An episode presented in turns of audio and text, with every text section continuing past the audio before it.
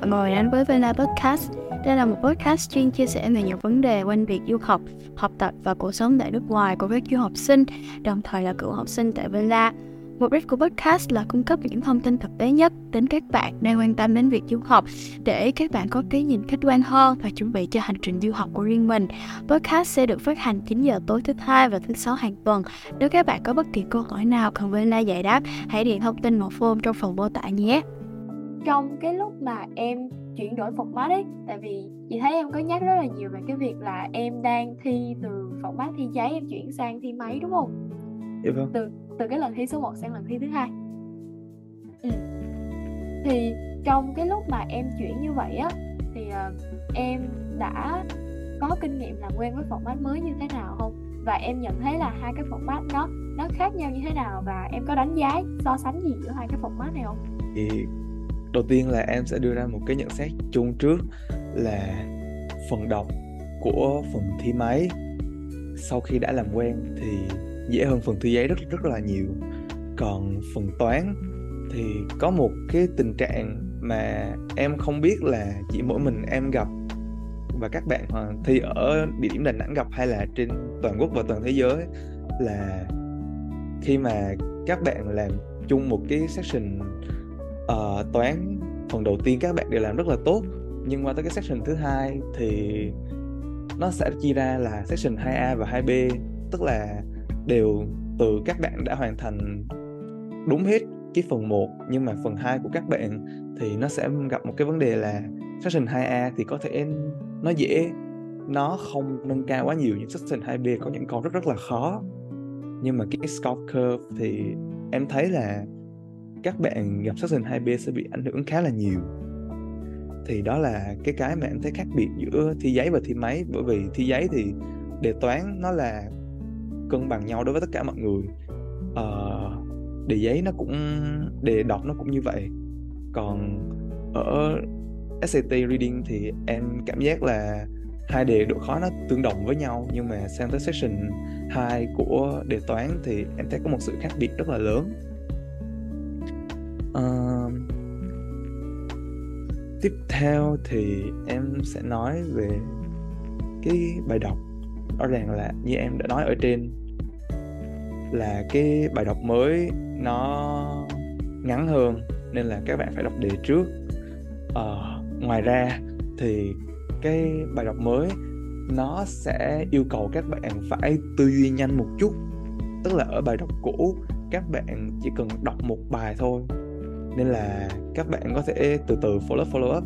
Nhưng mà ở bài đọc mới có thể là câu này nó hỏi một chủ đề này, nhưng mà cô kia nó sẽ ngay lập tức đảo sang một chủ đề khác nên là các bạn phải tư duy nhanh một chút.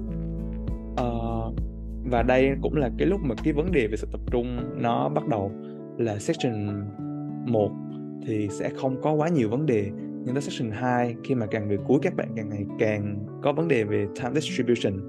Nhưng mà cái câu hỏi nó rất là dài, nó đảo liên tục thì các bạn, em nghĩ là các bạn đừng vì thời gian gấp rút mà các bạn cứ thấy câu nào làm vào luôn câu đó. Các bạn có thể dành ra khoảng ba mươi giây tới một phút thôi, các bạn lướt qua những câu còn lại. Thì đó là cái cách tiếp cận, bởi vì đối với cái đề đọc giấy thì các bạn sẽ phải làm nguyên mười ba câu hay là mười hai câu về một đề. Còn đối với đề đọc máy thì các bạn có thể linh hoạt dễ hơn. Rồi, chị cảm ơn cái phần so sánh của em giữa hai cái format ha. Ờ, vậy thì lúc mà em luyện luyện đề thì chị không biết là em có hay gọi là gặp một cái lỗi sai gì đó mà em gọi là em khắc phục lỗi sai của mình như thế nào khi mà em luyện đề? Ví dụ như em làm bài xem thấy là ồ, cái lỗi này có vẻ như là mình lặp đi lặp lại hai ba lần, thì em làm như thế nào để những lần sau em sẽ tránh cái lỗi này? Ờ, dạ vâng, thì nói tới cái lỗi này thì là một cái lỗi nó rất là phổ biến luôn, là các bạn infer, và chính em cũng infer hay là imply khá là nhiều. Ờ, đối với ét a tê thì rõ ràng là trong cái phần instruction, cái phần guiding người ta đã nói là không được infer hay imply, Nhưng mà em thấy chính em và một số bạn khi đi thi vẫn còn gặp cái tình trạng là infer hay imply, và cái đó nó còn mang vào cả cái việc mà bọn em luyện đề. Tức là cái trường hợp hay gặp nhất là bọn em sẽ phân vân giữa hai câu sẽ là năm mươi năm mươi, nhưng mà bởi vì bọn em infer và imply nên là tự động một câu nó đang nằm trong cái năm mươi năm mươi đó nó bị loại ra luôn, chứ bọn em không hề có cái cái gọi là đọc lại kỹ và tìm ra được cái uh, supportive evidence cho cái câu trả lời đó. Thì đó là một cái lỗi mà em mất em mất khá là nhiều điểm, và em phải tốn thời gian sửa rất là nhiều, bởi vì cái cách mà mình imply hay infer nó không phải là một sớm một chiều mà có thể sửa được. Uh, còn cái cách em sửa cái đó thì chỉ đơn giản là không còn đuổi theo cái thời gian nữa. Tức là em sẽ tổng hợp riêng những cái câu hỏi mà thường thường em sẽ phải imply nhiều. Thì em có thể nói luôn là một số dạng câu hỏi sau đây là uh, support view, uh, và thường thường sẽ có một số cái như là trong thơ chẳng hạn thì cũng sẽ hay imply, bởi vì thơ nó viết nó khá là khó hiểu cho phần lớn các bạn đọc, nên là các bạn sẽ kiểu suy đoán cái ý thơ nó là gì. Ờ, dạng thứ ba nó là dạng uh, double passage. Dạng này thì các bạn sẽ phải liên kết giữa hai bài, nên là cái đáp án nó sẽ dễ gây nhầm lẫn cho các bạn.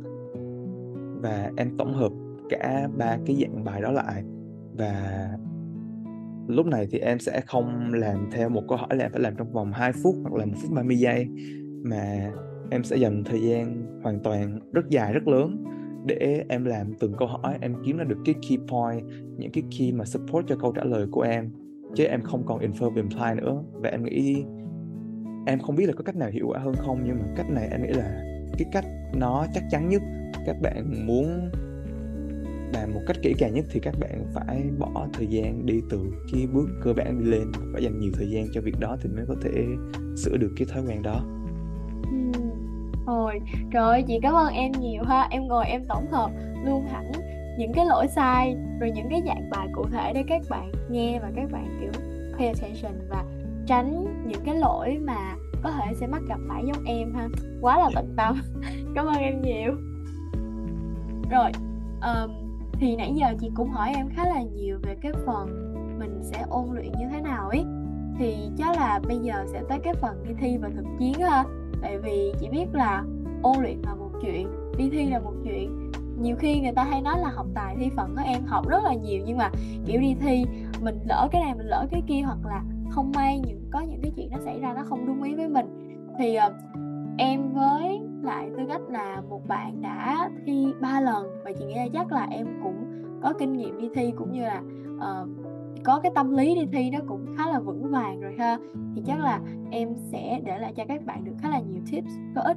Thì cái câu hỏi đầu tiên ấy, uh, đó là chị muốn biết là em nghĩ khi mà uh, các em nghĩ khi mà các bạn bắt đầu đi thi, đặc biệt là thi lần đầu và kể cả những cái lần thi sau nữa, thì cần phải chú ý những cái điều gì trước khi thi, trong khi thi và sau khi thi? À, trước tiên, trước khi thi có một cái em phải lưu ý với các bạn là thực sự là phải ngủ thật là đủ thì mới có thể trụ được qua cái thời gian mà các bạn nhìn màn hình máy tính rất là lâu như vậy. Tức là rõ ràng là khi đi thi thì cái tâm lý mình căng thẳng thì mình sẽ không dễ bị buồn ngủ, nhưng mà cái khả năng duy trì sự tỉnh táo của mình nó không còn tốt nếu như mà các bạn không có một cái giấc ngủ đầy đủ ở cái đêm trước khi các bạn đi thi. Thì em thực sự đề cao cái việc giấc ngủ rất rất rất quan trọng, bởi vì trong lần thi thứ hai và thứ ba của em thì không có một lần nào mà em cảm giác em đạt được cái performance tốt nhất như khi em luyện đề, và chủ yếu là bởi vì em bị buồn ngủ. à... Khoan, từ từ cho chị hỏi nhỏ con cái là hồi lúc mà em đi thi á, là mấy giờ em đi ngủ vậy? Đấy là lúc đó là khoảng chín rưỡi em đã bắt đầu lên giường rồi. ờ. Nhưng mà kiểu cái việc mà kiểu lo lắng về cái kỳ thi á, thực ra là cho tới lần thứ hai, thứ ba thì em cũng không cần, em cũng không phải là em lo lắng gì hết, nhưng mà uh, em vẫn bị trằn trọc cả đêm đó. Và kiểu cái nỗi sợ là mình sẽ lại buồn ngủ, bởi vì có một cái ký sự là trong lần thi đầu tiên của em, em đã vô tình không may em ngủ trong giờ thi toán. Ôi. Tức là lúc đó em phải đi Sài Gòn thi, bởi vì lần thi tháng mười hai đó nó rất là khốc liệt. Các bạn tranh slot với nhau mà giống kiểu như giật vé vàng đó. Lần đó mà em bán lại có khi em phải bán lên được thêm cỡ năm mươi tới sáu mươi đô nữa. Nhưng mà em quyết định xách vali và đi thi. Thì trong cái lần đó em rất là bị lạ giường á. Cái lạ giường nó rất là, nó kiểu nó là một vấn đề sinh học luôn. Nên là đêm hôm đó em trằn trọc. Sáng hôm sau em thể hiện rất tốt trong phần thi đọc, nhưng mà do cái địa điểm thi nó khá là đông, nên là cái lúc mà các bạn đi vào á nó lâu, nên là tới lúc em bắt đầu làm bài thì nó khá là trễ rồi. Tới lúc thi toán là đang khoảng mười hai giờ trưa. Và em làm xong phần đầu tiên qua tới phần thứ hai. Lúc chín câu cuối em gục xuống ngủ lúc nào không biết luôn. Tới lúc Ôi. em dậy giờ rồi. Trời ơi, tiếc quá gì em. Ừ, vậy là thí dụ như những lần thi sau ấy, em có dùng cà phê hay gì không? Hay là chỉ đi ngủ sớm thôi? Đấy là một, có một cái em không may mắn lắm là em không hấp thụ được cà phê tốt. Nên là cái cách duy nhất của em là đi ngủ sớm. Và em khuyên là nên có một cái thói quen, các bạn nên thay đổi cái giờ ngủ của mình khoảng một tuần trước khi đi thi á. Tức là em có một người bạn, là người bạn đó học uh, không phải là quá giỏi, nhưng mà khi đi thi bạn luôn làm đúng sức. Bởi vì cứ tới mỗi lần thi là bạn sẽ set up cái giờ đi ngủ trong một tuần, cả một tuần trước khi thi, để cái nhịp điệu sinh học của bạn nó bắt kịp với sự thay đổi đó. Và em thì em không làm được như vậy, bởi vì cũng có khá là nhiều cái khác phải lấn cấn đó. Nên là em chỉ có, có thể cố gắng đi ngủ sớm nhất thôi. Em không có bị uh, distract bởi điện thoại nữa thôi. Nhưng mà cái việc đi ngủ sớm của em nó vẫn không khả thi lắm, nên là nó ảnh hưởng khá khá tới việc làm bài. Rồi chị hiểu ha, thực sự là cái việc mà ngủ đầy đủ á, để hôm sau mà tỉnh táo đi thi nó rất rất rất là quan trọng luôn. Đúng là chị cũng cảm giác là nếu như mà tối hôm đó mà ngủ không đủ thì thế nào sáng hôm sau mà phải dậy từ lúc năm sáu giờ sáng mà chuẩn bị gọi là bảy giờ phải có mặt ở điểm phòng thi. Thì khi mà vô rồi cộng thêm cái việc nhìn màn hình máy tính lâu nữa, rồi còn đọc văn bản nữa, thì không tránh khỏi cái việc là dễ bị buồn ngủ ha. Ừ. Rõ ràng luôn. Rồi, vậy thì còn lúc trong lúc thi thì sao em? Trong lúc thi có phải để ý điều gì không? Ờ, trong lúc thi nha thì có một cái, tức là cái này là một cái mẹo nhỏ thôi, là các bạn cái lúc thi digital á, thì các bạn nhập cái mã vào thì các bạn mới bắt đầu làm bài thi. Nên là các bạn hãy đợi một chút, các bạn chậm hơn những người khác một chút thôi, để cho những cái âm thanh xung quanh đó, nó không có làm ồn. Bởi vì em thấy một cái vấn đề nó xảy ra khá là thường xuyên, là có một số các bạn đi thi uh, và làm bài khá là nhanh, và em cũng vậy luôn. Nhưng mà sau đó có một số bạn gặp vấn đề gì đó, các bạn giơ tay lên và cái người giám khảo phải tới hỗ trợ, thì nó cũng phần nào gây ảnh hưởng tới cái việc mình làm bài. Bởi vì mình đang phải tập trung đọc mà xung quanh người ta cứ nói nói nói nói hoặc là tiếng động lấy đồ này lấy đồ kia ra, nó làm cho mình khá là khó chịu. À, còn thêm một cái cái mà em nghĩ là cũng nên phải lưu ý trong lúc các bạn đang làm bài nữa, là các bạn phải lưu ý tới cái timer của các bạn nha. Nó là cái time distribution đó, nhưng mà các bạn phải sự lưu ý tới cái timer của các bạn. Bởi vì đừng có bị kéo vô với một câu mà sau đó mất luôn những cái câu còn lại. Còn lại thì yeah, các cái vấn đề mình đã được giải quyết trong lúc mình luyện đề rồi. Nên là đi thi thì cứ tự tin lên thôi. Ừ. Rồi, vậy còn sau khi thi thì sao? Sau khi thi chị thấy cái này kiểu nhiều bạn... Uh... Chị, chị không biết là kiểu các bạn như thế nào, nhưng mà ví dụ như đặt trường hợp đi, nếu như là em thì sau khi thi em sẽ làm gì? Đấy là em sẽ phân cái sau khi thi ra thành hai khúc nha. Ờ. Khúc đầu là sau khi mình xong được phần đọc và mình được break, thì ấy là em nghĩ là đối với những bạn tâm lý không vững nha, thì làm ơn làm phước luôn là đừng có đi hỏi là con đi làm răng, con kia làm răng. Bởi vì các bạn còn một phần thi toán nữa. Ấy là đối với riêng em thì phần toán nó ý là em cũng không muốn nói là khó, nhưng mà kiểu nó dễ mắc sai lầm á, nên là đừng có quan tâm tới cái phần đọc nữa. Break thì cứ đi ra ngoài hít thở, hít thở thật sâu, xong đi vệ sinh, xong các bạn uống nước.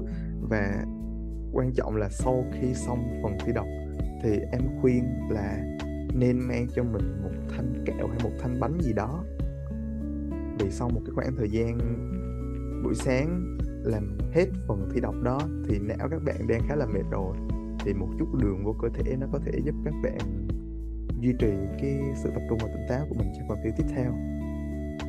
Ờ, đặc biệt là đối với những bạn mà chưa kịp ăn sáng nữa thì một cái bánh giữa giờ nó là một sự cứu tinh cho phần thi toán của các bạn đó, tin em đi. Còn sau khi thi xong uh, thì cũng không còn gì để lưu ý nữa hết. Uh, có một cái tình trạng nó có thể xảy ra là các bạn sẽ bị mất kết nối wifi như em chẳng hạn, thì các bạn không nộp được bài, các bạn sẽ khá là lo, nhưng mà cái đó cũng không có vấn đề đâu, bởi vì người ta sẽ hỗ trợ các bạn thôi.